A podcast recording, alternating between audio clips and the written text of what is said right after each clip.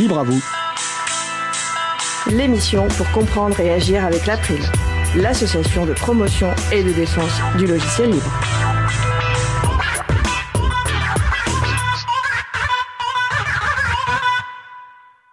Bonjour à toutes, bonjour à tous. Internet est-il vraiment une zone de non-droit? Nous en discuterons dans le sujet principal, avec également au programme de l'émission du jour, dans la tête de Mark Zuckerberg et la pituite de Luc sur Parcoursup.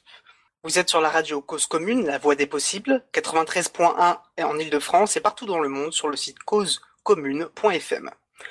Cause Commune sur la bande FM, c'est de midi à 17h, puis de 21h à 4h en semaine, de vendredi 21h au samedi 16h et le dimanche de 14h à 22h. Et sur Internet, c'est 24h/24. La radio dispose également d'une application Cause Commune pour téléphone mobile et la radio diffuse désormais en DAB+, la radio numérique terrestre, 24h/24. Pour capter le DAB+, c'est gratuit, sans abonnement, il faut juste avoir un récepteur compatible. Soyez les bienvenus pour cette nouvelle édition de Libre à vous, l'émission pour comprendre et agir avec l'April, l'association de promotion et de défense du logiciel libre. Je suis Étienne Gonnu, chargé d'affaires publiques pour l'April. Le site web de l'April est april.org donc vous pouvez y trouver une page consacrée à cette émission avec tous les liens et références utiles, les détails sur les pauses musicales et toute autre information utile en complément de l'émission. Et également les moyens de nous contacter. N'hésitez pas à nous faire des retours pour indiquer ce qui vous a plu, mais aussi des points d'amélioration.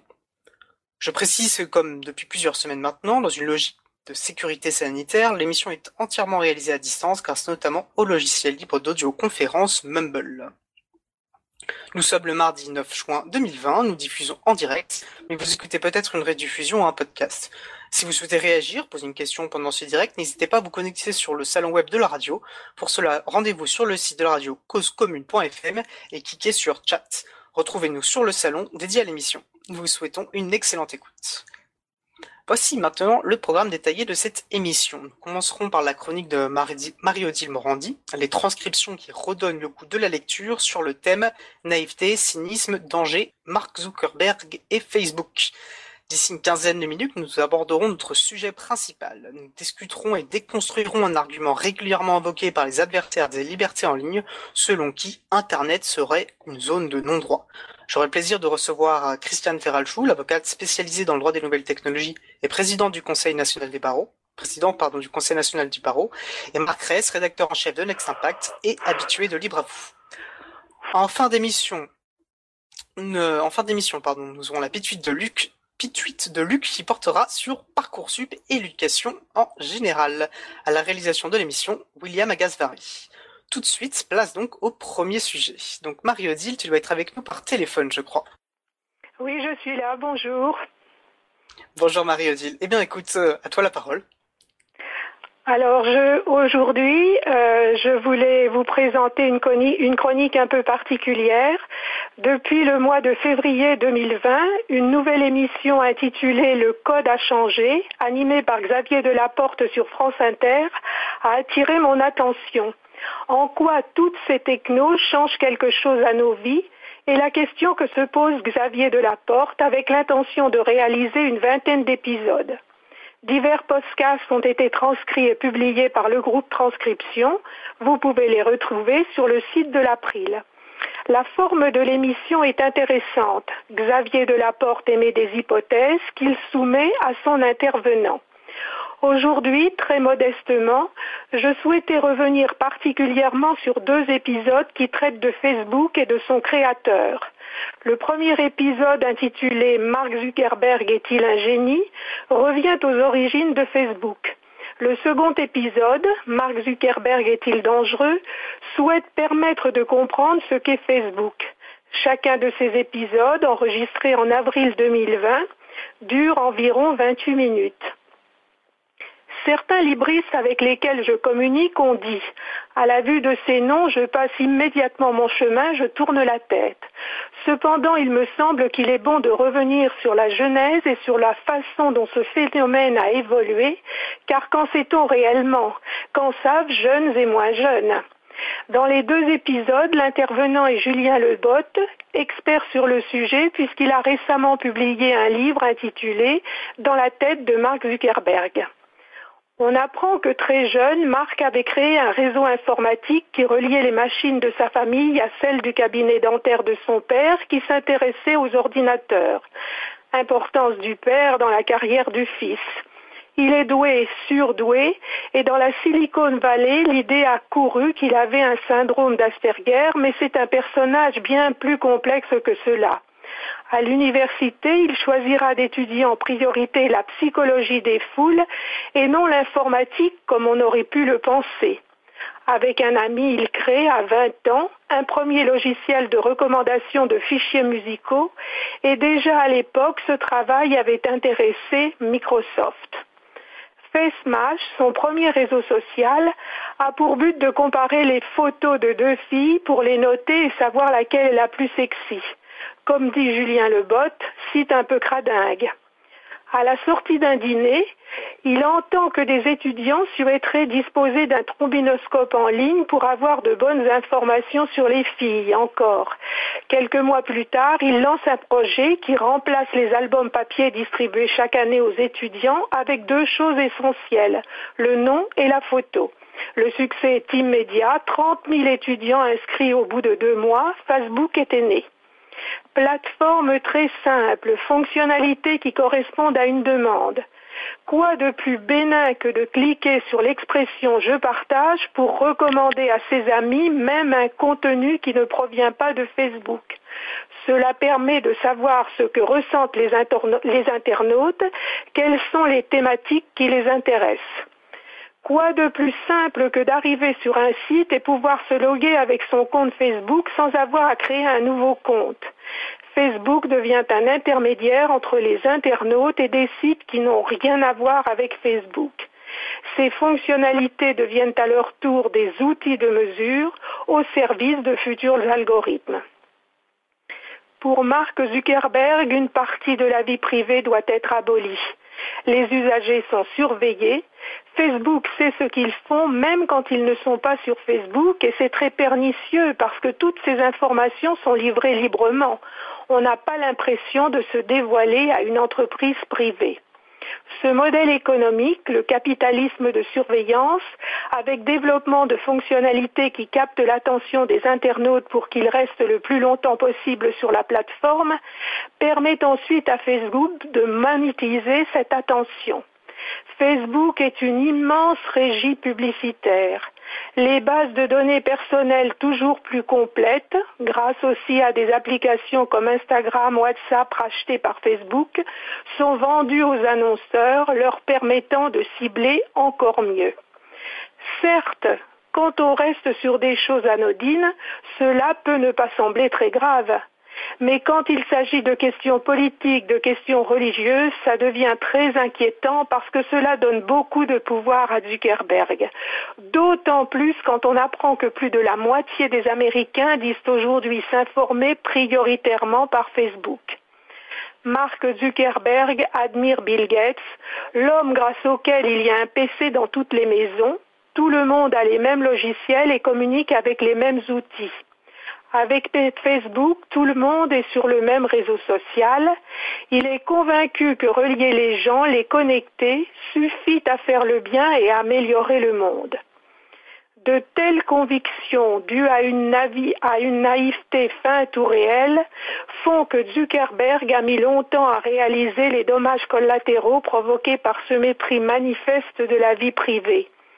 Il a été obligé de reconnaître les dérives de Facebook, certes du bout des lèvres quand on écoute les réponses lapidaires qu'il fournit lors de son interrogation par une commission parlementaire au sujet du scandale Cambridge Analytica, entreprise qui avait utilisé des données de Facebook pour adresser des messages politiques ciblés à des électeurs avant la présidentielle américaine. Cette vidéo dans laquelle Zuckerberg se fait laminer a été diffusée. Les likes des internautes voulant dire « on est en colère » ont donné des indices sur leurs opinions politiques reversées, selon Julien Le Bot, dans la régie publicitaire pour encore cibler des catégories d'individus et encore en tirer profit. Paradoxe des uns, cynisme de l'autre. Aujourd'hui, Facebook est valorisé aux alentours de 600 milliards de dollars. La fortune de Zuckerberg, 36 ans, estimée à 60 milliards de dollars. Richesse qui va de pair avec la puissance.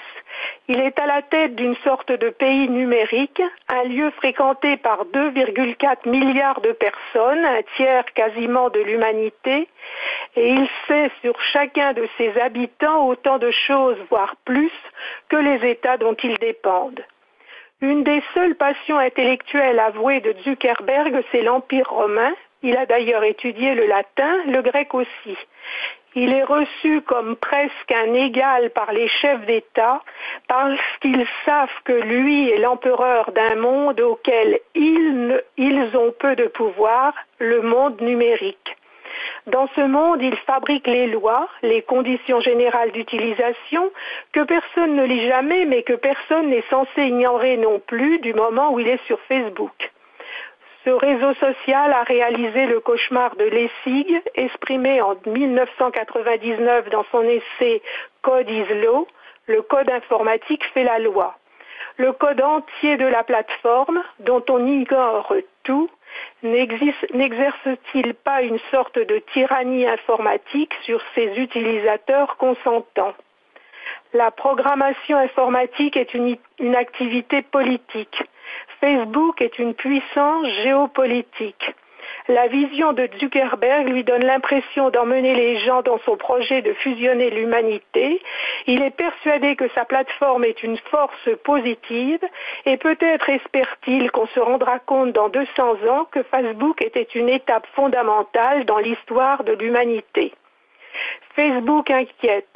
Des critiques de plus en plus féroces sont adressées à Zuckerberg. Il est devant une machine devenue aujourd'hui complètement folle et il devient très compliqué de redresser la barre. De plus en plus de gens plaident pour un démantèlement de Facebook, mais est-ce techniquement possible ?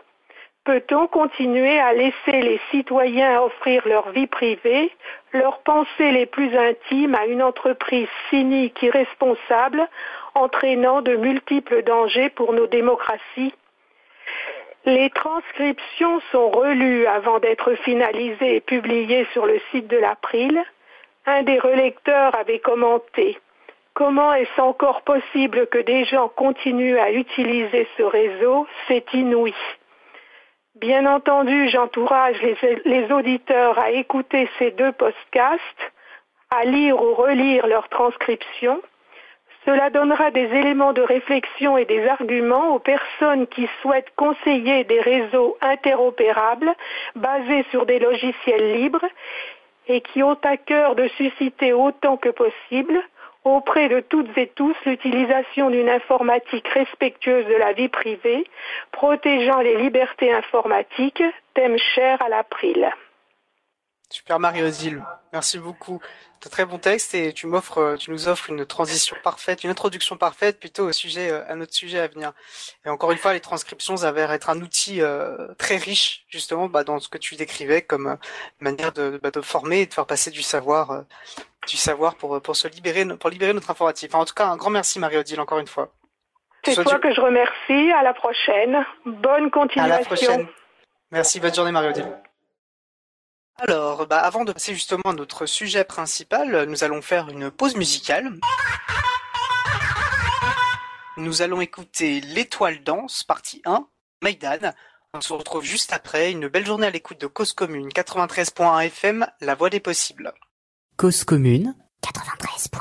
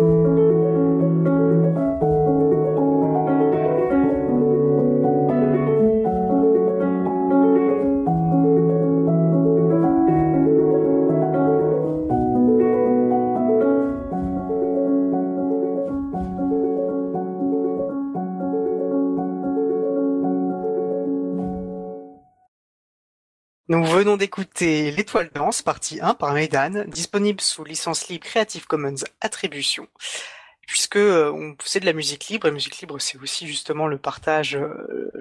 Et ben, nous avons contacté la mise en valeur aussi des artistes qui sont derrière. Nous avons donc contacté cet artiste de 27 ans qui nous dit composer pour le plaisir de nombreuses années et qui publie justement une majorité de son travail sous licence libre. Alors il nous dit, et ça c'est intéressant, avoir découvert le monde du libre via GNU Linux, puis s'être rendu compte que la démarche du libre dépassait largement le cadre des seuls systèmes d'exploitation, et c'est ainsi que pour lui ces morceaux sont sa contribution au vaste monde du libre. Donc merci à Maydane pour ce retour et puis pour sa musique. Voilà, vous retrouvez toutes ces références sur le site de l'April, april.org, et notamment une page là pour soutenir Maydane. Donc vous écoutez toujours l'émission Libre à vous sur Radio Cause Commune, la voix des possibles, 93.1 Île-de-France et partout ailleurs sur le site causecommune.fm. Je suis Étienne Gonnu, en charge des affaires publiques pour l'April, et nous allons maintenant passer à notre sujet principal.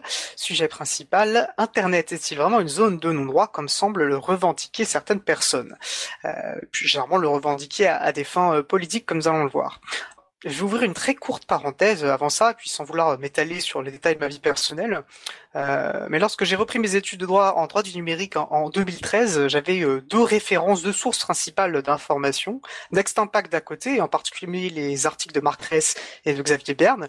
C'était vraiment ma référence pour faire ma veille juridique, mon actualité sur les questions numériques. Et puis l'ouvrage Cyberdroit, le droit à l'épreuve de l'Internet de Christiane Féral-Schuhl, qui était un peu la Bible de moi et de la plupart de mes camarades de classe.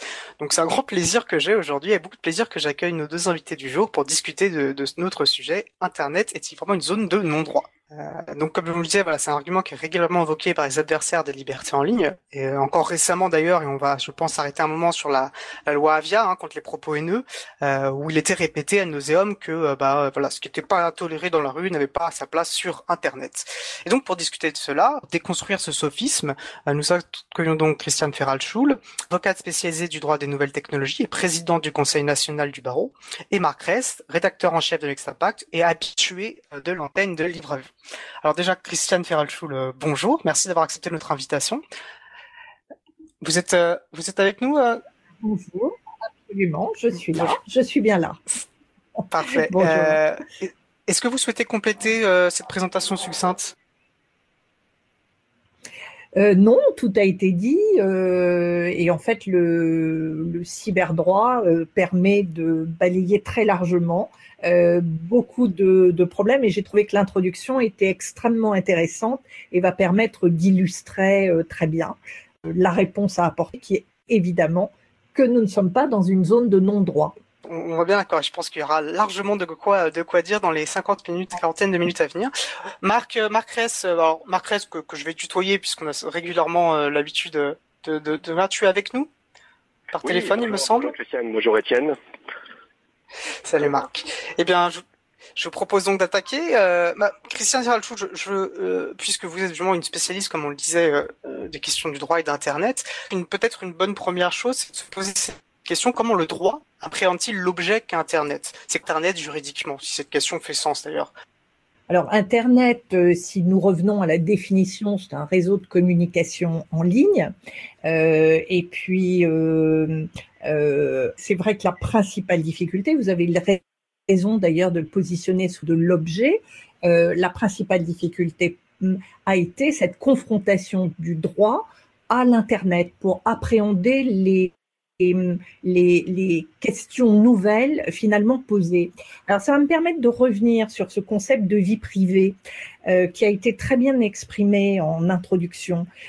On vit dans une société et la question est s'il y a un droit à la vie privée à l'ère du numérique, confronté à l'Internet. Je rappelle que certains, je pense au journaliste Jean-Marc Manac, avaient publié un livre très provocateur, en tous les cas le titre l'était, avec la vie privée, un problème de vieux con. Donc la question était, est-ce que la vie privée a encore du sens ? Alors on a parlé de Mark Zuckerberg et c'est une très bonne chose parce que lui prône une nouvelle norme sociale. Il considère que les gens sont désormais à l'aise avec l'idée de partager plus d'informations différentes, plus ouvertes, avec plus d'internautes. Et il est vrai que tout est fait pour que les internautes soient incités à communiquer des informations les concernant, largement encouragés par la culture de cette notion de l'exposition de soi. Et ils n'hésitent pas à se dévoiler en toute impudeur et ils livrent des pans entiers de leur vie privée, voire des aspects extrêmement privés de la vie de tiers, celle de leur famille, celle de leurs amis. Alors, où est le problème dans ce cas-là ? Ben, c'est l'absence de définition légale du concept de vie privée. Et cette notion, elle a évolué à travers le temps, elle est différente d'un pays à l'autre. Par exemple, la notion de vie privée en Angleterre n'a rien à voir avec la nôtre. Et on voit bien toute la difficulté d'appréhender cela. Alors, là, c'est vrai qu'il y a un droit, mais un droit qui s'est construit à travers le temps, il y a une jurisprudence qui s'est construite, il y a une appréciation, et puis l'Internet, c'est finalement qui situe presque un miroir déformant qui va se confronter à un droit qui n'est pas inscrit dans le marbre et qui va et en fait on a ces deux éléments qui évoluent. Donc la vraie difficulté, c'est quoi ? Ce n'est pas le droit. Le droit, il va s'appliquer. Vous avez évoqué la loi Avia, on pourra y revenir. Le droit s'applique, pour autant, dans les limites de ses définitions. La difficulté, elle va se situer où ? Elle va se situer dans l'appréhension de l'infraction, si on est sur le terrain de l'infraction. Comment on va identifier, comment on va faire la preuve, comment on va identifier l'auteur d'une infraction.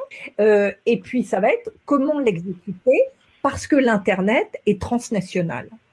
Et en fait, vous avez tous les éléments du problème. Alors ensuite, on peut le détricoter de toutes les manières.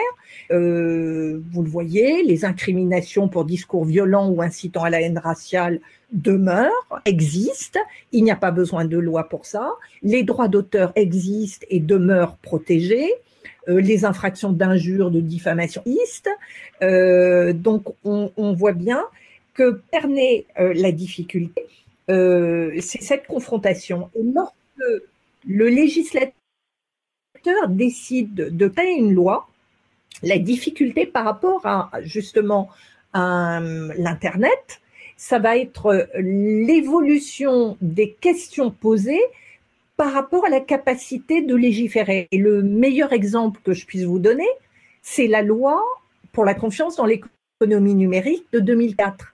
Parce qu'on a mis 10 ans à construire cette loi en essayant de faire une distinction claire entre l'hébergeur qui n'est pas responsable du contenu, sauf notification d'un contenu illicite, manifestement illicite. On a identifié le fournisseur d'accès qui n'a pas de responsabilité et qui bénéficie de ce principe d'exonération de responsabilité. Et on avait bien situé l'éditeur. Donc, on voit bien coup des catégories émergées. Et puis, au moment où sort la loi, qu'est-ce qui se passe? Vous avez les Dailymotion, les Facebook qui apparaissent et qui revendiquent le statut d'hébergeur, alors les ayants droit vont leur dire pas du tout, vous n'êtes pas un hébergeur, vous êtes un éditeur, et vous avez là à nouveau 15 années de jurisprudence pour essayer de décortiquer. Donc, ce n'est pas une zone de non-droit, mais c'est un net et confronté au droit, ou plutôt c'est le droit qui est à l'épreuve des technologies, mais qui résiste bien, qui résiste plutôt même très bien. Merci de cette introduction très complète. Non, c'était je pense que c'est exotique. Ah, je vais vous inviter à couper votre micro, ça crée un écho. Alors, je ne sais pas si je serai le seul ou pas à l'entendre. Voilà. Et ensuite, alors comme je vous le disais, voilà, on est sur Bumble et donc ça c'est problématique technique, voilà, bon, mais on s'adapte à la situation. Non, je pense que c'était une introduction très complète et ça a couvert à mon avis la plupart des choses qu'on va être amené à voir, notamment d'une part ce que vous disiez. Bon, alors c'est sa spécificité, mais les règles qui s'appliquent dans notre vie quotidienne, les règles de responsabilité notamment, sont indifférentes aux outils qu'on va utiliser. Et si on est responsable, enfin c'est pas un espace qui échappe aux règles habituelles, puisqu'elles notamment légales de notre société, et pose la question, peut-être qu'on verra si on peut en parler aussi, de ce qu'est une bonne loi, comment on crée de la loi, et normalement on pose des principes généraux indifféremment finalement des spécificités techniques, des objets, enfin des médias utilisés. Marc, est-ce que tu souhaiterais, Marc Rees de Next INpact, donc rajouter à ce propos, toi qui en plus quelqu'un qui suit depuis longtemps, c'est l'actualité du droit du numérique, tu as pu voir ces évolutions et notamment cette idée qu'Internet serait une zone de non-droit et comment tout cela a évolué. Bon, d'abord, merci Christiane pour ce large panorama qui est jamais un exercice très facile. Qu'est-ce que je peux rajouter? Bon, déjà, lorsque j'entends un parlementaire ou un représentant du gouvernement nous expliquer que Internet est une zone de non-droit ou qu'il faut des règles, etc., il y a deux solutions. Soit c'est de l'ignorance absolue, c'est-à-dire qu'ils ne connaissent pas les textes en vigueur, ce que je ne peux pas imaginer, soit c'est une forme d'escroquerie mentale qui sert justement comme moteur pour justifier la remise à niveau ou la mise à niveau des textes en vigueur. Internet, oui, donc c'est un réseau de communication, juridiquement, technico-juridiquement, on a des flux et on a du stock. Et il y a différents acteurs qui interviennent dans cette drôle de scène qui nous passionne depuis des années. Un émetteur, un récepteur, et souvent conjugué au pluriel. Et puis des intermédiaires qui sont les fournisseurs d'accès pour gérer le flux, et l'hébergeur qui est là pour gérer le stock. Et chacun va endosser dans cette distribution des rôles une casquette qui va lui être propre, avec des obligations spécifiques. Et ça, c'est en vigueur depuis notamment la nuit des temps, cette fameuse loi sur la confiance dans l'économie numérique de 2004, qui est quand même un des textes ultra importants du secteur, que bouleverse aujourd'hui et la directive sur le droit d'auteur et la loi Avia, qui est aujourd'hui auscultée par le Conseil constitutionnel. Donc, dire qu'Internet est une zone de non-droit, je m'étais amusé dans le premier numéro du magazine avec Xavier Berne, mon collègue, à dresser une espèce de panorama des différents textes. Et je peux vous garantir qu'on a des dizaines et des dizaines et des dizaines de textes qui sont en vigueur pour gérer aussi bien des infractions ultra graves dans l'échelle normative sociale ou pénale, type pédopornographie, lutte contre le terrorisme. On a des infractions dites de presse, qui sont des infractions venues de la bouche ou de la plume, la diffamation, l'injure. On a des infractions qui touchent au droit d'auteur. Et là, pour le coup, on a du monde au balcon, puisque c'est un sujet qui mobilise de longue date les sociétés de gestion collective, les sociétés de défense et les ayants droit au sens large. J'ai, à dire vrai, j'ai du mal à concevoir qu'il puisse exister cette fameuse zone de non-droit. Enfin, je ne sais pas si elle existe vraiment encore aujourd'hui, s'il y a des strates qui seraient comme ça hors champ normatif. Le droit a ceci d'intéressant que de pouvoir s'appliquer à des situations qui n'ont pas encore été imaginées lors de la production de la norme. Et c'est peut-être ça aussi la qualité d'une bonne loi. On pourra le voir plus tard. Et dès que j'entends cette expression, moi je saute de ma chaise, voire j'en tombe, parce que c'est vraiment faire preuve d'une mauvaise foi ou d'une ignorance crasse. Oui, cynisme d'AFT, finalement, pour faire quoi la chronique de Marie-Odile. Et c'est vrai que paradoxalement, on voit bien ce prétexte d'une zone de non-droit se traduit par, paradoxalement ou pas, par un empilement de strates de loi. Mais d'ailleurs, on peut se demander comment ça se traduit. Alors déjà, ça va, tel que je le comprends de ce que vous avez pu me dire, Christiane Féral-Schuhl et Marc Rees, finalement des lois supplémentaires qui vont faire une redondance, c'est-à-dire qu'en plus de la loi générale qui pourrait s'appliquer à des faits en cause, par exemple de la diffamation, elle peut s'appliquer qu'elle soit passée par l'outil qui est Internet ou par une autre voie. Mais alors peut-être pas dans le cas de la diffamation, mais des lois supplémentaires qui vont porter sur le même objet, simplement parce que l'usage d'Internet va être présent, on va avoir une nouvelle loi. Il me semble qu'on peut avoir des facteurs qu'Internet, l'usage d'Internet va pouvoir être considéré comme un facteur aggravant.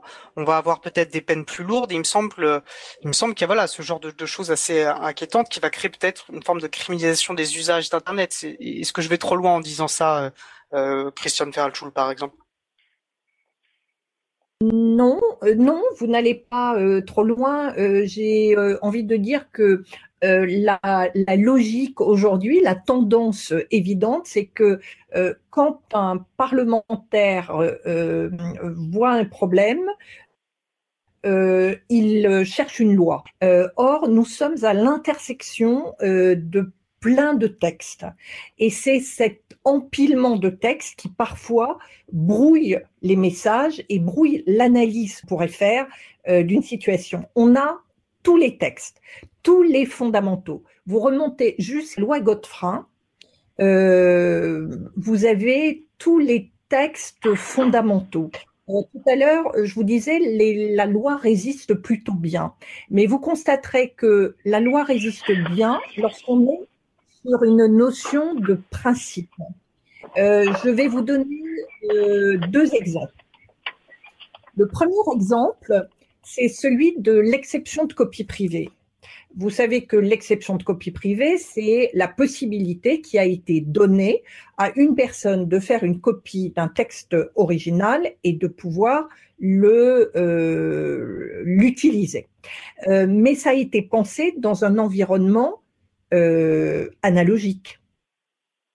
Ça a été, il n'y a jamais aucune confusion possible entre l'original et la copie. Et cela a résisté au fax, ça a résisté à la photocopie, il n'y avait pas de difficulté et il n'y avait jamais de cible.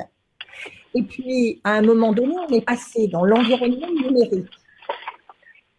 Et le problème, il vient de quoi ? Il vient de cette notion de clone qui apparaît à un moment donné et qui fait que l'original et le clone, eh bien, si on les mélange, on ne sait plus quel est l'original, on ne sait plus quelle est la copie. Alors, on a assisté à toute la jurisprudence sur le téléchargement. Et en fait, il a fallu là aussi 15 années de jurisprudence pour constater que le téléchargement et l'acte de copie qui est possible à partir du moment, bien sûr, où on copie sur un site légal, mais l'acte de copie est possible lorsque c'est pour une utilisation privée. Et pour déconnecter cet acte de téléchargement pour une utilisation propre, avec l'acte de communication qui va consister à repartager l'information avec d'autres utilisateurs. Mais ça, il a fallu, on est resté sur un fondamental qui est l'exception de copie privée et on n'y a pas touché. Et l'autre exemple que je voulais donner, c'est la loi informatique et liberté.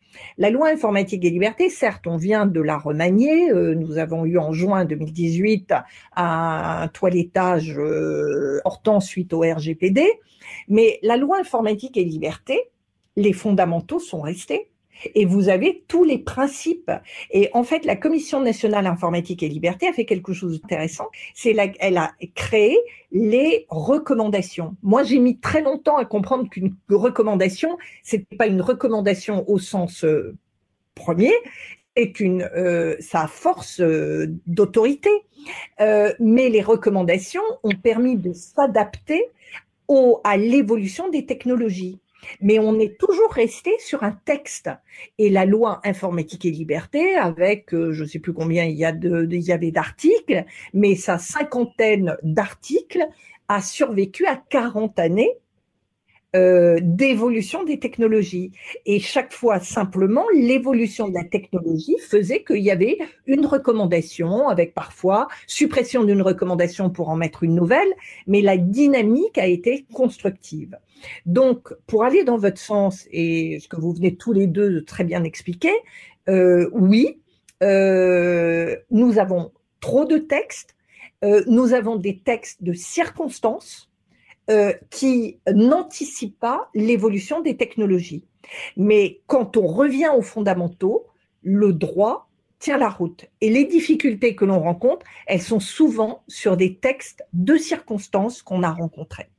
Oui, merci beaucoup. Et vous êtes venu plusieurs fois et à raison, c'est un point essentiel. Et je trouve que c'est intéressant la manière de le formuler, que le droit tient la route. Et on voit, et je pense qu'on va revenir souvent sur du bonne loi, parce que justement par comparaison à la loi Avia, quand on y reviendra, une loi qui dure dans le temps, qui est solide, une bonne loi doit intégrer finalement un maximum de réalité pour pouvoir s'adapter au contexte, voilà, aux évolutions du temps, des usages et des technologies. Et quand je préparais l'émission, et vous avez un peu du coup, je pense, parti par là, ces derniers temps, on entend souvent parler de solutionnisme technologique, comme s'il suffisait de lancer une technologie à un problème pour répondre magiquement. Et finalement, j'ai l'impression qu'on a aussi quelque part une forme de solutionnisme juridique où tout d'un coup, il suffirait de proposer un texte de loi, une nouvelle strate de réglementation et qui serait vue comme la réponse à des problèmes sociaux et politiques, dont les technologies comme Internet ne sont que des révélateurs. Et j'ai l'impression qu'on fait face quelque chose à ça et que c'est un peu ça aussi que vous avez exprimé. Alors, puisqu'on parle de copie privée, mais pas obligé de répondre là-dessus, je sais que voilà, c'est un des dada de Marc, je ne trouve pas de meilleure manière de le dire. Est-ce que tu souhaites rajouter quelque chose, Marc ?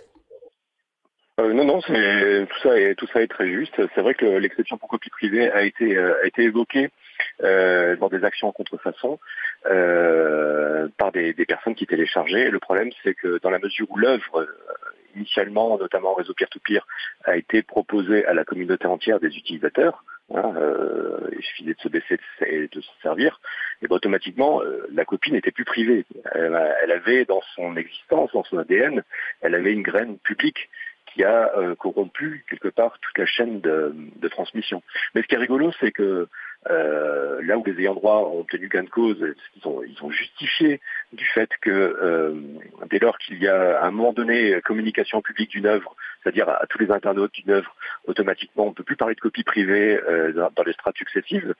Dans le même temps, les études d'usage qui étaient menées en commission copie privée, elles mélangeaient aussi bien les copies illicites que les copies licites afin de maximiser les études d'usage. Enfin bon, je ne vais pas vous rouvrir le dossier parce qu'il pourrait faire l'objet d'une publication ou d'une émission dédiée. Mais en tout cas, ce qui est sûr, c'est que les ayants droit ont maximisé les études d'usage qui servent à jauger les pratiques de copie auprès d'un panel en tenant compte des copies illicites. Et pendant des années, ils ont tenu compte des copies illicites pour gonfler au maximum le taux de la redevance qui s'appliquait et d'abord sur les supports analogiques, comme l'a très très bien rappelé Christiane, et puis ensuite sur les supports numériques. Voilà. Sinon, sur cette inflation législative, oui, c'est vraiment une clé des démocraties actuelles, voire des autres systèmes politiques, que de découvrir un problème ou de feindre de découvrir un problème et puis d'imaginer une loi taillée pour la circonstance, ces fameuses lois de circonstance. Mais dans le même temps, enfin moi, ce que j'aimerais qu'il soit systématiquement rappelé, c'est ce chiffre qui fut donné par le Trésor, par les services de Bercy, lors du grand débat mené par Emmanuel Macron l'an dernier. C'est l'argent public qui est attribué à la justice. Et il y a un tableau qui est vraiment, enfin, que vous trouvez sur le site de Bercy, qui explique que pour 1 000 euros de dépenses publiques, on a 4 euros qui va à la justice. Et dans ces 4 euros, on a aussi le pénitentiaire. Donc, c'est bien beau d'empiler des textes pour répondre à des problèmes spécifiques. C'est magnifique d'avoir comme ça ce réflexe législatif. Mais d'un autre côté, si la justice n'est pas là pour avoir les moyens attendus à la hauteur des prétentions décrites et définies par le politique, on arrive à des mesures d'affichage ou du n'importe quoi. C'est-à-dire que la loi va avoir une efficacité devant les micros, sous la plume, ou dans les journaux, ou sur Internet, mais c'est tout. Et derrière, on a les juges qui sont, excusez-moi du terme, mais à la ramasse, qui sont les derniers wagons du train et qui n'arrivent pas à suivre parce que sur leur bureau trônent des centaines et des centaines de dossiers d'instances en cours qu'ils n'arrivent pas à digérer. Donc, il est là le vrai problème. Il est vraiment là. Oui, c'est un point très juste. Oui, il est là, je suis totalement d'accord avec vous et ça évoque pour moi une affaire, la première affaire, j'avais eu à m'occuper d'une affaire de virus. Le premier virus qui avait été trouvé dans un CD qui avait été pressé et vendu avec une revue. Je ne sais pas si vous vous en souvenez, mais Cette affaire avait fait beaucoup de bruit. Elle est allée, alors j'avais eu le privilège de défendre le prévenu, et cette affaire est allée jusqu'en cassation. Elle a duré des années, et je me souviendrai toujours de mon dernier échange avec lui, puisqu'il a obtenu une relaxe, mais au bout de je ne sais pas combien d'expertises et de débats, parfois je dois le dire assez fumeux, et il m'avait dit, je n'ai qu'un vœu, c'est vous m'avez très bien défendu, mais je souhaite ne plus jamais entendre parler d'informatique ni d'internet. Je pense qu'il s'est retiré et qu'il n'a plus voulu faire quoi que ce soit. Et c'est vrai que d'une certaine manière, entre-temps, pendant toutes ces années, on avait davantage compris. Donc, il faut aussi que les juges se forment, apprivoisent. Alors ça, c'est un problème qui se gère avec les générations qui se succèdent forcément. Donc, il y a les concepts juridiques, mais il y a aussi l'enquête en amont. Les preuves numériques, il a fallu aussi faire appréhender toutes ces notions. Et encore une fois que vous avez la décision, il faut la faire exécuter. Et quand vous avez cette approche transnationale de l'Internet, c'est compliqué. Donc, il faut que tous les acteurs montent en puissance en termes de compétences. Les juges, comme vous l'avez dit, les avocats, bien sûr, parce qu'il faut encore une marge de progression, et je trouve qu'ils ne sont pas encore suffisamment présents sur des sujets comme la cybersécurité et d'autres domaines, mais il y a aussi les cyberpoliciers, les cybergendarmes, les cyberenquêteurs, il y a tout cela qui participe de l'œuvre de justice. Parce que si vous avez une belle décision, mais que vous ne pouvez pas l'exécuter, vous y avez passé des années, le résultat, vous ne l'avez pas. Oui, tout ça, oui, c'est très, et c'est vrai qu'on entend très souvent, enfin, on rappelle très souvent la nécessité des moyens de la justice, ou de la même manière quand un nouveau droit est créé, s'il n'y a pas les moyens en œuvre pour lui donner corps, il reste lettre morte. Donc ça, c'est quelque chose de très important, et je pense que ça resitue aussi la question des relations. Ça, tout ça s'inscrit dans des relations de pouvoir également. Alors, je croise les choses qui ont été évoquées, mais je pense, pour revenir sur un point qui était très important, il me semble, c'est la responsabilité des intermédiaires techniques. Alors je fais un parallèle, parce que ça s'inscrit, excusez-moi, je bafouille beaucoup, je suis fatigué. Tiens, si tu veux, je peux te la résumer. Voilà, mais oui, parce que faut parler de copie privée, voilà, justement. Donc il y a des enjeux économiques, des enjeux politiques, tout ça s'inscrit là-dedans, et on voit, voilà, là où c'est le plus invoqué, ces zones de non-droit, là où ces arguments un peu fallacieux sont invoqués, on voit c'est beaucoup sur les lois sécuritaires et sur le droit d'auteur, parce que tout ça s'inscrit, voilà, dans un contexte politique, ce qui fait également que, voilà, c'est une notion d'instabilité. Donc Marc, oui, je vais te repasser le micro. Oui, la responsabilité des intermédiaires techniques, c'est une des pierres angulaires du droit du numérique. Quelle est l'idée ? L'idée avait été évoquée après bien des années dans le cadre d'une directive de 2000 sur le commerce électronique, et qui a été transposée en France en 2004 avec la fameuse loi sur la confiance avec les numériques. Elle s'attache tout particulièrement à la question des hébergeurs. Les hébergeurs, qui sont-ils ? Ce sont des acteurs qui opèrent, pas forcément à des fins financières, mais ce sont des acteurs qui opèrent et qui vont stocker des informations, des contenus à la demande des internautes. Hein. Et puis éventuellement, ces contenus vont être mis à disposition des tiers. Dit comme ça, c'est pas très compréhensible, mais quelques années plus tard, YouTube est arrivé. YouTube, c'est un réceptacle dans lequel des personnes vont mettre en ligne des vidéos et qui vont être possiblement partagées, ou possiblement stockées, ou possiblement non partagées, puisqu'on peut se servir uniquement de ce réceptacle comme une espèce de tiroir, comme un disque dur distant. Pour gérer la responsabilité de ces acteurs, que ce soit Twitter, Facebook, ou les hébergeurs purement techniques, peu importe, Trois angles ont été choisis. Il a fallu trouver une solution qui puisse protéger la liberté d'entreprendre, puisque c'est une liberté fondamentale, la vie privée aussi des internautes, mais également la nécessaire lutte contre les infractions. Alors le principe qui a été défini en 2000 et puis transposé en France en 2004, c'est qu'un hébergeur n'est pas responsable des contenus qu'il stocke, et qui sont éventuellement mis à disposition des tiers, mais il le devient dès lors que ces contenus sont manifestement illicites, c'est-à-dire dont l'illicéité est flagrante, ou parce qu'un tribunal lui a demandé de retirer. Et lorsqu'un intermédiaire technique se retrouve face à un contenu qui présente ces deux adverbes, ces deux qualités, donc manifestement illicite, hein, il doit retirer cette fois-ci promptement, c'est-à-dire sans attendre, en fonction du contexte. Donc voilà le socle de responsabilité qui a été imaginé dès le début. Sauf que pensez bien que ce régime-là n'a pas satisfait tout le monde. Et Christiane a rappelé très justement la problématique des ayants droit qui ont pesté contre ce régime. Pourquoi ? Ben parce que on va imaginer si un site comme Flickr ou comme YouTube ou peu importe lequel héberge un contenu sur lequel moi je revendique une paternité, je contacte YouTube, je dis cette vidéo qui a été mise en ligne par Kevin Michu, en fait, elle m'appartient, c'est mon œuvre. Le problème, c'est que est-ce qu'on est bien face donc à une violation manifeste? Est-ce qu'on est manifestement face à quelque chose d'illicite? Le problème, c'est que l'intermédiaire technique, il est intermédiaire technique. Il n'est pas spécialiste en droit d'auteur.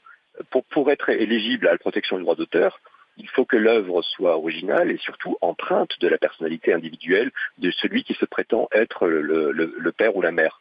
Et de cette difficulté, les ayants droit ont pesté parce que cela signifiait aussi pour eux que de devoir adresser des notifications extrêmement détaillées où ils devaient revendiquer la paternité d'une œuvre, exposer moult arguments pour inciter, et les YouTube et les Twitter et les Facebook et les Flickr et tout ce que vous voulez à retirer ces éléments-là.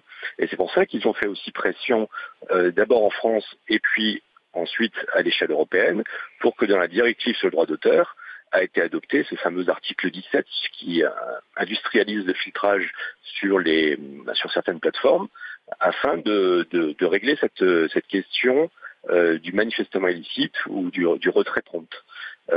Voilà si dans quelques mots je devais définir cette problématique, ça serait cela.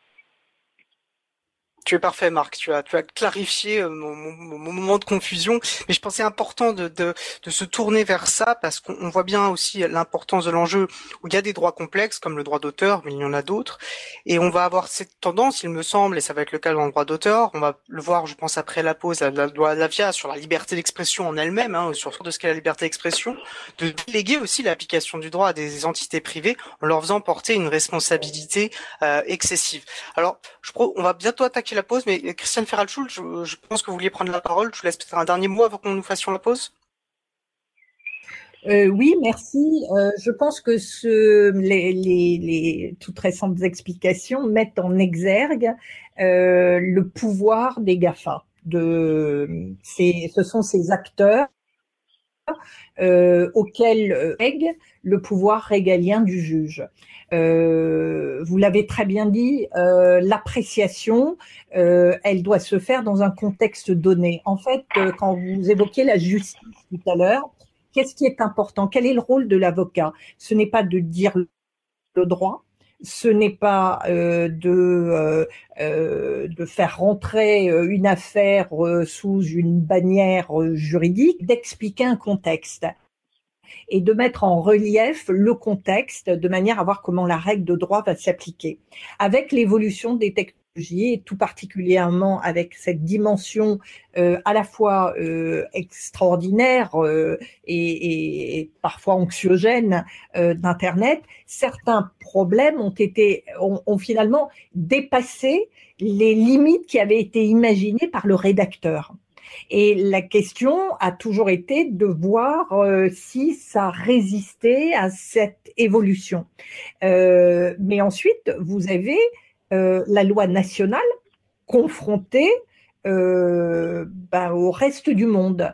Et nous l'avons bien vu avec des affaires comme Google Spain et autres, dans lesquelles on obtient bien une décision à un moment donné pour retirer des éléments qui causent grief. à une personne au regard de sa vie privée, de ses données personnelles, et en face un acteur comme Google qui dit « moi je l'applique régionalement ». Dans le reste du monde, ce que vous, juge local, vous avez décidé, n'a pas vocation à s'appliquer ailleurs. Et il a fallu remonter au créneau, il a fallu que le RGPD s'en mêle, il a fallu cette contamination positive, d'une certaine manière, de valeurs fondamentales pour que les données personnelles et donc la vie privée prennent l'importance que ça a pris. Et ici encore, c'est par contamination que l'on voit émerger des lois sur la vie privée un petit peu partout. Et je pense que c'est l'occasion de souligner que la France a été moteur sur ce terrain-là. Et que si en 78, on a eu cette loi de principe qui a rappelé que l'informatique était au service de l'humain, et cette disposition existe encore dans cette formulation, et ensuite que vous pouvez transposer, puisqu'on ne parle plus d'informatique, le numérique, il est au service de l'humain, il ne doit jamais perdre cette dimension humaine. Mais je vous dis la même chose pour la justice. Je vous dis, la justice, on peut utiliser tous les outils technologiques, et on voit bien que ça peut apporter, faciliter et autres, mais attention à la part d'humain. Et au moment où on rentre dans l'intelligence artificielle, dans l'utilisation des algorithmes, dans les risques des biais, eh bien, on voit bien que de nouvelles questions se posent et que ce n'est pas une loi qui va régler ça. C'est une prise de conscience collective avec des principes fondamentaux, comme par exemple la charte des principes énoncée par le Conseil de l'Europe pour l'élaboration des algorithmes. C'est la notion de éthique by design ou éthique by default, comme le privacy by design et le privacy by default. Et on voit bien que l'éthique prend sa place dans le dispositif et va permettre d'organiser l'utilisation de l'Internet, mais il va falloir trouver des dénominateurs communs au niveau de la planète. Marie-Odile dit très intéressant sur notre salon web et je ne peux que être d'accord. Et pour faire écho à ce que Marie-Odile mentionnait dans sa chronique précédente, elle a parlé, voilà, de ce code ISLO de Lessig. Et par rapport à ce que vous dites avec ce respect que l'informatique ne doit pas servir à l'oppression des humains, je pense que le logiciel libre, justement, l'éthique du logiciel libre est une des réponses extrêmement importantes puisqu'elle replace finalement aussi un contrôle populaire, le contrôle humain sur la manière dont est développé le code informatique, comment on le développe, collectivement, dans une approche de transparence, dans une approche en fait démocratique. Et c'est vrai que c'est fondamental tout cela. C'est passionnant, mais je vous propose quand même de s'oxygéner un peu, s'oxygéner le cerveau avec un peu de musique. Nous allons donc faire une petite pause musicale. Nous allons écouter Confluence par CloudKicker. On se retrouve juste après. Une belle journée à l'écoute de Cause Commune, 93.1 FM, la voix des possibles. Cause Commune, 93.1.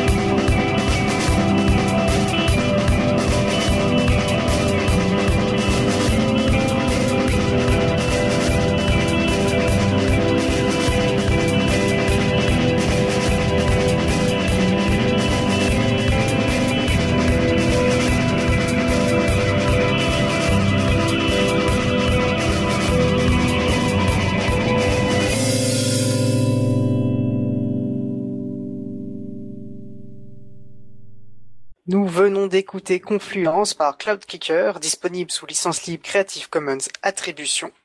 Vous écoutez l'émission Libre à vous sur Radio Cause Commune, la voix des possibles, 93.1 en Ile-de-France et partout ailleurs sur le site causecommune.fm. Je suis Étienne Gonnu, en charge des affaires publiques pour l'April, et nous discutons avec Christiane Féral-Schuhl, avocate spécialisée dans le droit des nouvelles technologies, et Marc Rees, rédacteur en chef de Next INpact, afin de voir qu'il y a justement qu'Internet n'est pas une zone de non-droit.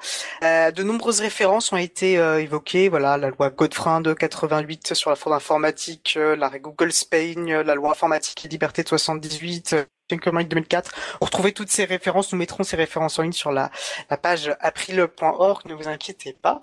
Alors, on a souvent évoqué, moi j'aimerais bien qu'on parle un petit peu de la loi Avia. Alors, d'une part parce que c'est l'actualité récente, une des rares lois passées dans l'urgence. Visiblement, il y avait urgence à passer cette loi contre, je cite, la haine en ligne, et parce qu'elle est, je pense, extrêmement emblématique de ce qu'on a pu évoquer. Marc Rees, donc en tant que journaliste, toi tu as suivi, tu as consacré beaucoup de temps à décortiquer cette loi. Est-ce que tu pourrais nous en donner le sel, s'il te plaît? Oui, effectivement, c'est la première loi qui a été adoptée, loi hors question Covid, qui a été adoptée durant l'état d'urgence, donc c'est assez symbolique, et c'est sans doute un écho à la LCE. Elle est aussi importante que la loi sur la confiance dans l'économie numérique de 2004. Quand je dis important, ça ne veut pas dire qu'elle est très bien, hein. Je réserve mon avis là-dessus. Sur ce texte en question, quelle est l'idée? L'idée serait que Internet serait cette fameuse zone de non-droit et qu'il convient pour certaines infractions de prévoir un dispositif très particulier de retrait des contenus manifestement illicites, mais pas tous, uniquement ceux qui sont attraits à notamment à l'injure raciale, à l'injure pour handicap, racisme en ligne, etc. On a aussi l'apologie de terrorisme dedans, la pédopornographie, mais également l'accès des mineurs à la pornographie. Donc c'est assez bizarre comme fourre-tout. L'idée de la loi Avia, quelle est-elle ? Elle est fixée à l'article 1. Tout à l'heure, je vous ai dit que dans la loi de 2004, l'idée était de laisser aux intermédiaires techniques, aux hébergeurs, le soin de jauger le manifestement illicite d'un contenu mis en ligne, à savoir que lorsque je notifie quelque chose à YouTube, si ce quelque chose est manifestement illicite, YouTube doit le retirer promptement. Voilà l'idée. La loi Avia, elle corrige un petit peu ses adverbes. Elle dit que s'il y a des contenus qui se raccrochent à une espèce de liste noire, donc c'est la liste des infractions que je vous ai mentionné tout à l'heure, à ce moment-là, l'hébergeur ne doit pas le retirer promptement, hein, c'est pas ça, c'est qu'il doit le retirer en 24 heures. Et là, ça change tout. Ça change tout, pourquoi ? Parce qu'on va laisser à Twitter, à Facebook, à YouTube, à Snapchat, à Instagram, à des hébergeurs techniques ou autres, un délai de 24 heures pour jauger le caractère manifestement illicite d'un contenu. Et si ce caractère est avéré, il doit le retirer. Il doit impérativement le retirer.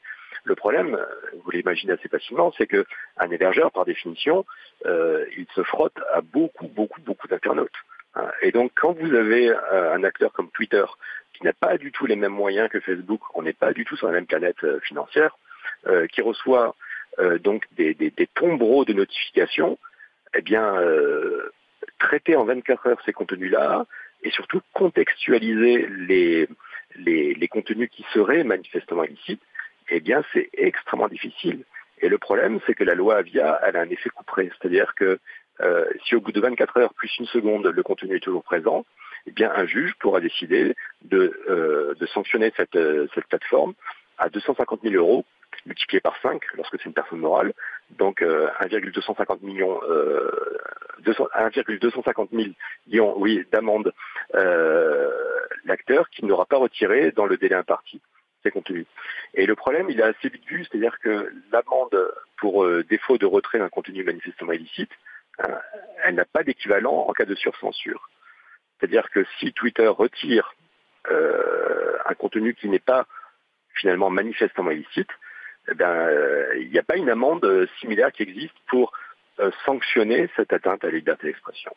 Donc le problème et toute l'idée, tout le moteur aussi, j'allais même dire la motivation, la stratégie qui a été développée par les instigateurs de ce texte, et je pense particulièrement à Laetitia Avia, ça a été de créer ce déséquilibre pour inciter à une espèce de nettoyage en profondeur des réseaux. Et le problème, c'est que, et je pense que Christiane Féral-Schuhl nous pourra nous le rappeler, c'est que la Cour européenne des droits de l'homme nous a longtemps expliqué que la liberté d'expression, c'est pas forcément que de parler des bisounours, des arcs-en-ciel et des petits oiseaux qui chantent. Hein, c'est aussi flirter avec des expressions presque outrageantes, à la limite de la diffamation, à la limite de l'injure, parce que le monde est complexe et l'humain est parfois énervé. Et je crains vraiment des effets délétères pour la liberté d'expression dans la conception même de ce texte. Christiane Féral-Schuhl, parce que vous êtes invitée justement. Merci. Je pense que Marc a dit beaucoup de choses et je le rejoins dans ses explications. Je crois que, en fait, il n'y a pas de parallélisme qui existe entre la victime d'un propos qui va exiger le retrait et celui dont les propos est la victime du retrait abusif. En fait, il n'y a pas de chemin pour rétablir des propos qui auraient été anormalement considérés comme haineux, abusifs ou autres. Le parallélisme n'existe. Il y a pour nous un problème le problème important, c'est celui de la délégation du pouvoir de censure à des organismes privés, à des plateformes. C'est quelque part l'énonciation au pouvoir régalien du juge dans l'appréciation. L'appréciation, elle est compliquée. Elle nécessite un véritable savoir-faire et c'est vrai que le montant de l'amende peut inciter à retirer plutôt qu'à aller regarder de plus près si réellement il y a une difficulté ou pas. On est sur quelque chose qui est très fondamental dans un pays démocratique. C'est le contrôle de la liberté d'expression, une liberté fondamentale dont l'appréciation ressort du seul pouvoir judiciaire normalement. Donc ça me donne dans le contexte actuel une acuité particulière à la solution qui a été apportée parce que aujourd'hui vous entendez partout parler de la souveraineté numérique nationale, vous entendez partout parler de l'indispensable contrôle par les autorités étatiques des flux numériques et qu'est-ce qu'on constate ? Eh bien, que sur ce sujet, qui est un sujet important, et encore une fois, je pense, enfin, Marc et moi, on est évidemment d'accord que il y a des propos haineux, insupportables sur lesquels il faut agir pour les retirer, mais on est en train de trouver une solution qui retire à l'État, à la justice d'un État, le pouvoir de contrôle. Et on dit finalement, dans le cadre d'une collaboration à mener avec des plateformes, on va trouver la solution. Alors, je ne vous parle pas, si ce n'est quand même pour insister sur le traitement différencié selon que l'on est auteur ou victime de propos haineux. Le signalement par une victime entraîne la suppression préventive et le contrôle subsidiaire du contenu. Donc, on est en train de mettre en place une procédure qui facilite la censure hors contrôle judiciaire. Pardon d'insister, mais c'est véritablement cela qui est important. Alors nous, on avait demandé au Conseil national du barreau, on avait demandé un retrait à titre provisoire du contenu signalé dans la décision du juge judiciaire s'il y avait une contestation. Et ce juge judiciaire aurait pu être saisi de façon systématique par l'opérateur de la plateforme pour chaque retrait. Mais bon, nous ne l'avons pas obtenu. Et c'est vrai que nous sommes dubitatifs sur l'efficacité et nous sommes typiquement dans une situation où l'on comprend hein, les griefs énoncés, la loi sur la presse peut être compliquée à mettre en œuvre à cause d'un certain nombre de critères, hein, de délais de saisine, un formalisme qui est pesant, mais on pouvait l'adapter. On a réussi pour les propos sexistes à le faire. Donc, on peut étendre l'application de la loi, on peut, avec, encore une fois, les outils qui existent, arriver à trouver des solutions. Donc, pour nous, on est dans l'élaboration d'un texte qui risque de poser des difficultés d'application, mais en tous les cas, le principal, c'est de dire que quelque part, on renonce au contrôle judiciaire. Oui, il me semble, et on avait pu voir sur la directive droit d'auteur, et là c'est la même chose, mais en pire quelque part, puisqu'on va se toucher à ce qui est fondamental de la liberté d'expression. D'ailleurs, je vais citer très rapidement une tribune de Laurent Gélin qui est assez, qui pile sur notre sujet, hein, tribune 2013, donc déjà 7 ans, la liberté dans sa plus simple expression. Et pour lui, et moi je le rejoins, il dit que l'Internet est le seul outil qui fasse de ce droit, donc la liberté d'expression, autre chose qu'une pétition de principe. Et vouloir entrer l'expression publique sur Internet, réguler, autoréguler, censurer, pour les moins xylolactiques, nous dit-il, ce n'est pas contrôler l'utilisation de nouveaux médias, c'est toucher, sans oser le dire, au principe fondamental de ce qui fait la différence entre une démocratie et une dictature. La liberté d'expression du citoyen, à ce jour, n'existe que sur Internet. C'est une liberté d'expression active et pas seulement la passive, par exemple, à travers la télé. Et on voit donc d'autant plus le danger de déléguer son contrôle et l'exercice de cette liberté d'expression, voilà, au contrôle aux plateformes privées. Et d'ailleurs, j'ai l'impression qu'il y avait un paradoxe dans les débats, si je me souviens bien, lorsqu'il disait, dans les débats, pardon, sur lorsque la loi était discutée en hémicycle, tout d'un coup, finalement, le droit revenait, puisque lorsqu'on le reposait, hein, cette asymétrie des formes et les risques de surcensure, et bien là, tout d'un coup, revenait, on leur disait, ben voilà, vous pourrez aller devant le juge et faire constater la surcensure. Et tout d'un coup, finalement, le droit normal revenait lorsqu'il s'agissait d'évoquer cette surcensure. Alors, on a évoqué, alors c'est vrai que du coup l'enjeu de la haine en ligne et de l'expression est importante. En plus, on voit bien que la difficulté de qualification de ce que va être un propos haineux, toute ce qui a été qualifié de la zone grise, qui est déjà difficile en plus pour des magistrats. On parlait de la formation, et je pense qu'il y a peut-être aussi cet aspect qui est difficile en termes, mais voilà, c'est du travail de formation. Et je veux bien peut-être votre regard là-dessus également, de voir que, excusez-moi. On parlait de la formation, les moyens de justice pour contrecarrer ça.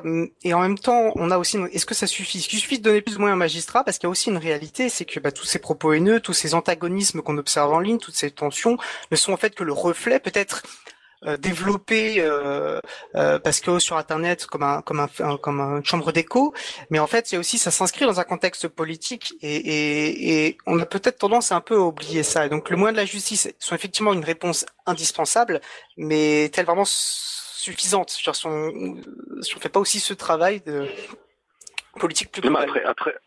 Après là-dessus, on peut compter aussi sur l'effet des décisions, l'effet épouvantail des décisions lorsqu'on a une personne qui est condamnée publiquement à une peine juste et sévère pour des propos absolument abjects qui auraient été tenus en ligne.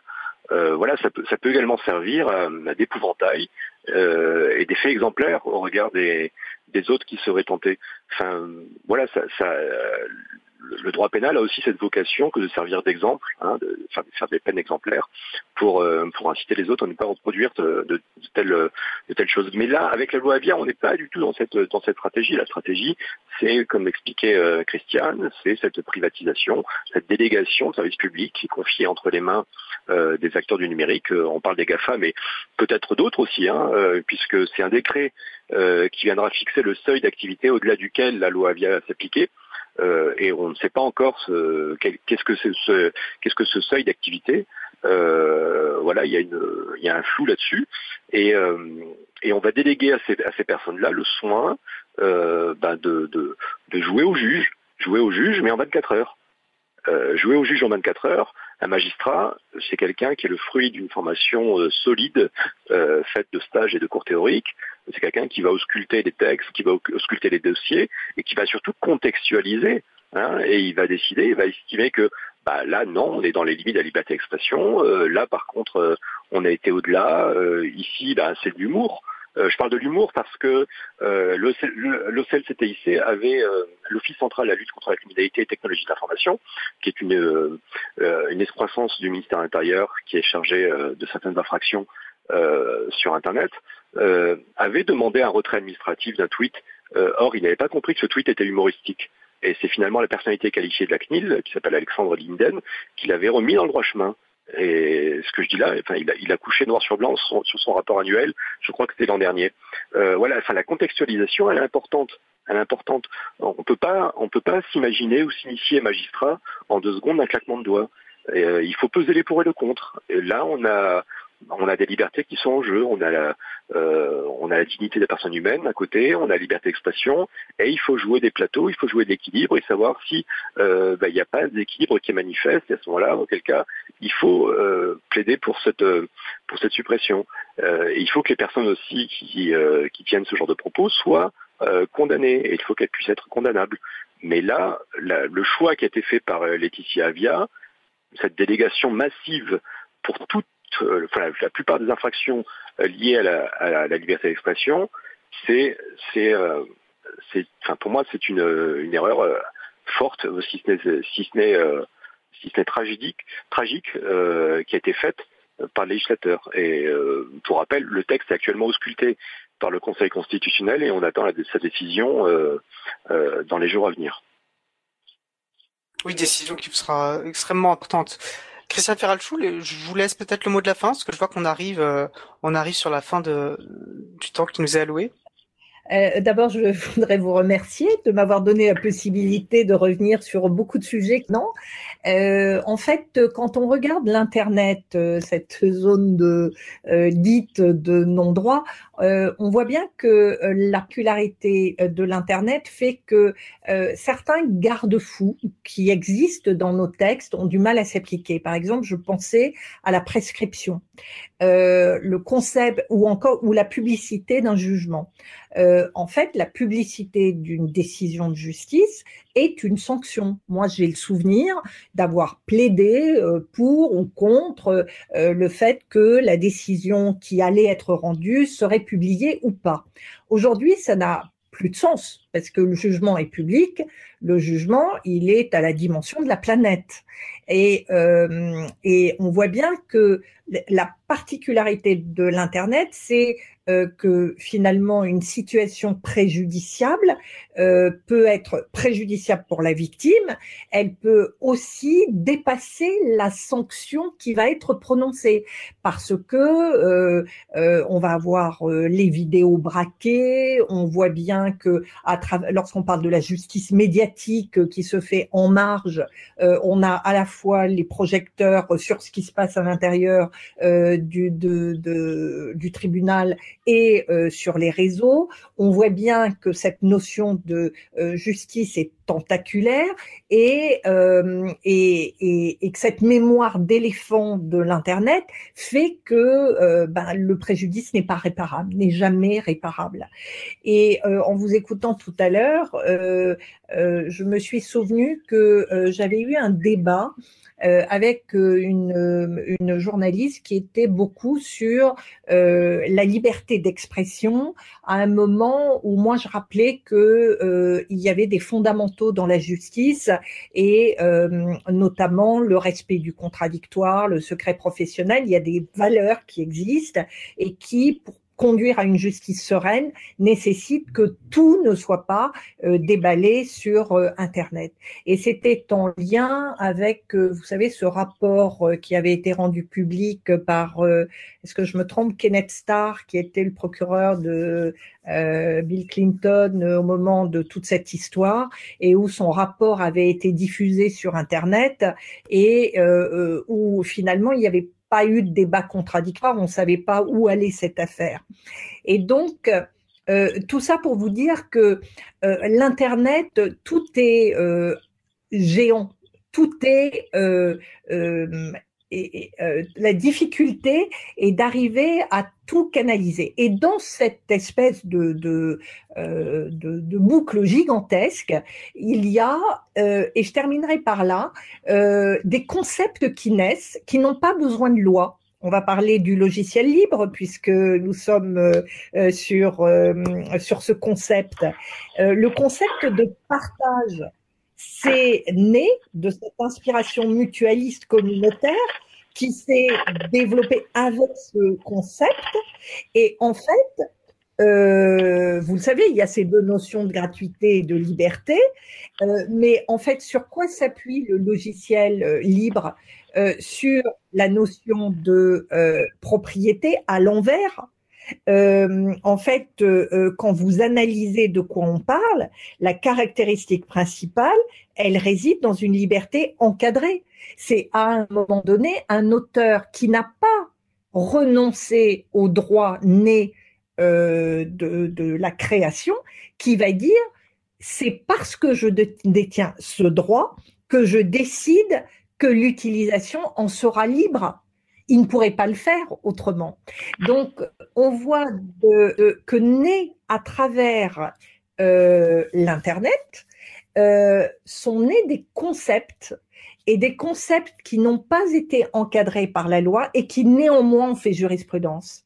Et j'en reviens à ce que j'ai déjà évoqué, à savoir que ce qui est important, c'est la prise de conscience de l'individu, du possible et de tout ce qu'on peut faire avec l'Internet, que ce n'est pas parce que c'est un champ illimité que le droit n'a pas vocation à s'y appliquer.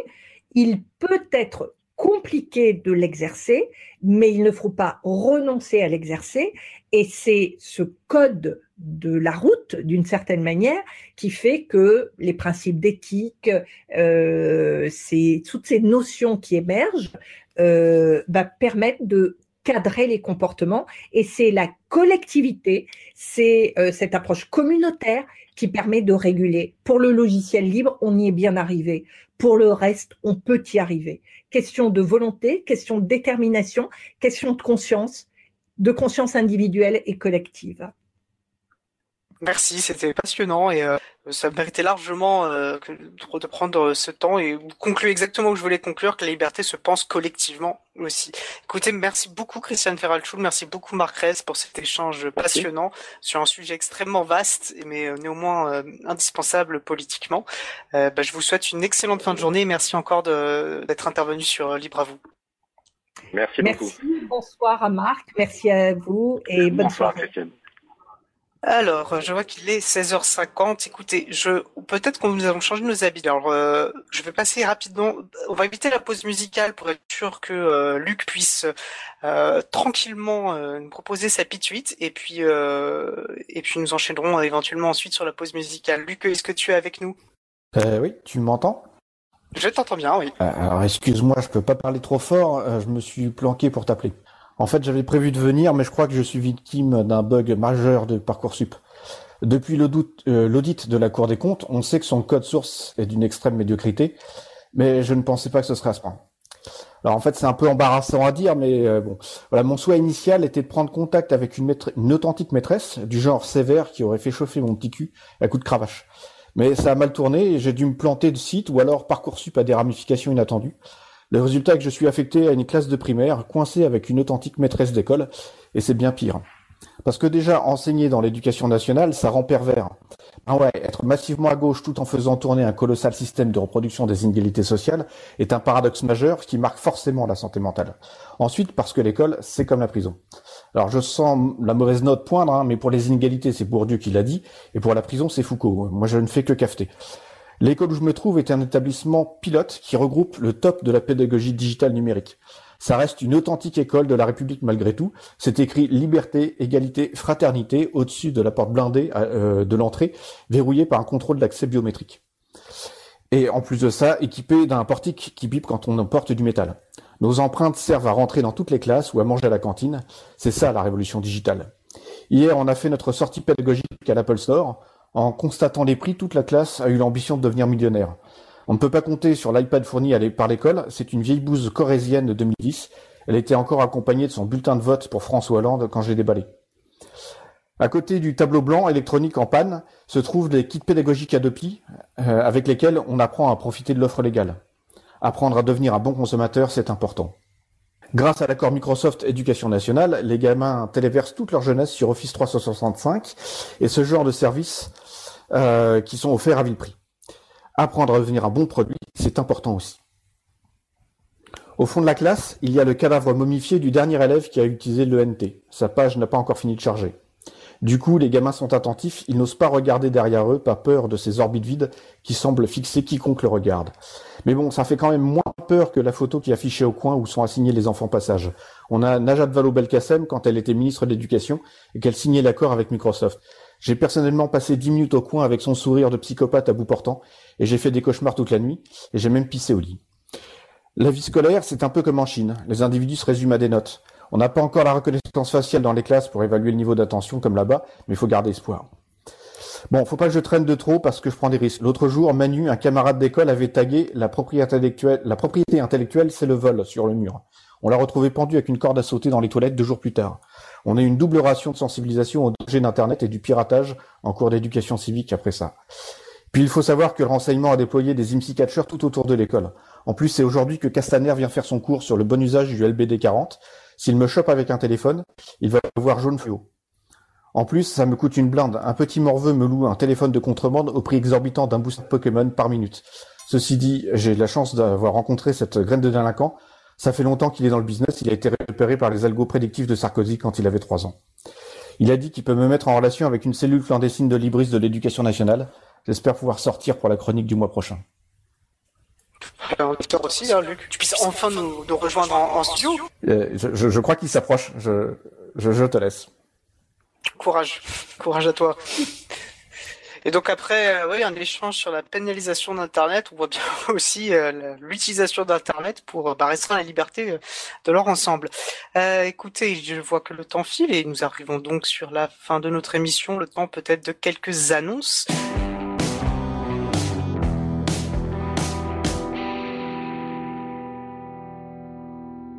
Voilà, je vous annonce donc une réunion spéciale du groupe sensibilisation de l'April consacrée au projet du jeu du GNU et plus spécifiquement le quiz sur les enjeux de l'informatique qui aura donc lieu le jeudi 11 juin 2020 entre 17h30 et 19h30 en utilisant donc à distance en utilisant l'instance Jitsi qui est donc un logiciel visioconférence du Chapril. Donc voilà, avec les détails sur le site. Et ce quiz, donc je disais, au centre du jeu du GNU, qui est un des projets du groupe sensibilisation, qui est animé par ma collègue Isabelle Avani, qui anime notamment la chronique Le Libre fait sa com sur Libre à vous. Et voilà, pas besoin d'être spécialiste, ni même membre de l'April, la réunion est ouverte à toutes les bonnes volontés et toutes les personnes intéressées par le sujet. Aussi, la saison 3 de Libre à vous touche à sa fin. La dernière émission doit se tenir le mardi 30 juin ou 7 juillet. Les personnes faisant vivre l'émission vont donc se réunir vendredi 18 juin au matin pour faire un bilan de cette saison écoulée, préparer la 4e saison qui reprendra en septembre. Toute contribution aussi est bienvenue par courriel. Vous pouvez nous écrire, nous dire ce qui vous a plu, ce que vous souhaiteriez pour la prochaine saison, ce qui vous a déplu, etc. Toute contribution est bienvenue. Et donc, vous pouvez nous écrire avant le 18 juin à Libre à vous, tout attaché @april.org. Notre émission se termine et je vais remercier toutes les personnes qui ont participé à cette émission. Alors on me dit voilà, cette réunion sera publique via Mumble. On vous redonnera bien sûr toutes les informations nécessaires. Donc comme je disais, l'émission se termine. Je vais remercier toutes les personnes qui ont participé. Donc Marie-Odile Morandi, Christiane Féral-Schuhl, Marc Rees, l'incroyable Luc, aux manettes de la régie aujourd'hui, William Agasvery depuis le studio de Cause Commune. Merci également à Sylvain Cosman, bénévole à l'April, Olivier Cri, directeur de l'antenne de la radio qui s'occupe de la post-production des podcasts. Merci également à Quentin Gibaud, bénévole à l'April, qui découpe le podcast complet en podcasts individuels par sujet, et à Frédéric Couchet, le délégué général de l'April, les principaux artisans de Libre à vous. Vous retrouverez sur notre site april.org toutes les références utiles ainsi que le site de la radio causecommune.fm. N'hésitez pas à nous faire des retours pour indiquer ce qui vous a plu, mais aussi des points d'amélioration. Toutes remarques et questions seront bienvenues à l'adresse Libre à vous april.org, comme mentionné plus tôt. Nous vous remercions d'avoir écouté l'émission. Si vous avez aimé cette émission, n'hésitez pas à en parler le plus possible autour de vous et à faire connaître également la radio Cause Commune, la voix des possibles. Nous vous souhaitons de passer une très belle fin de journée. On se retrouve en direct du 16 juin à 15h30. Le sujet est encore en construction. Et en tout cas, d'ici là, portez-vous bien.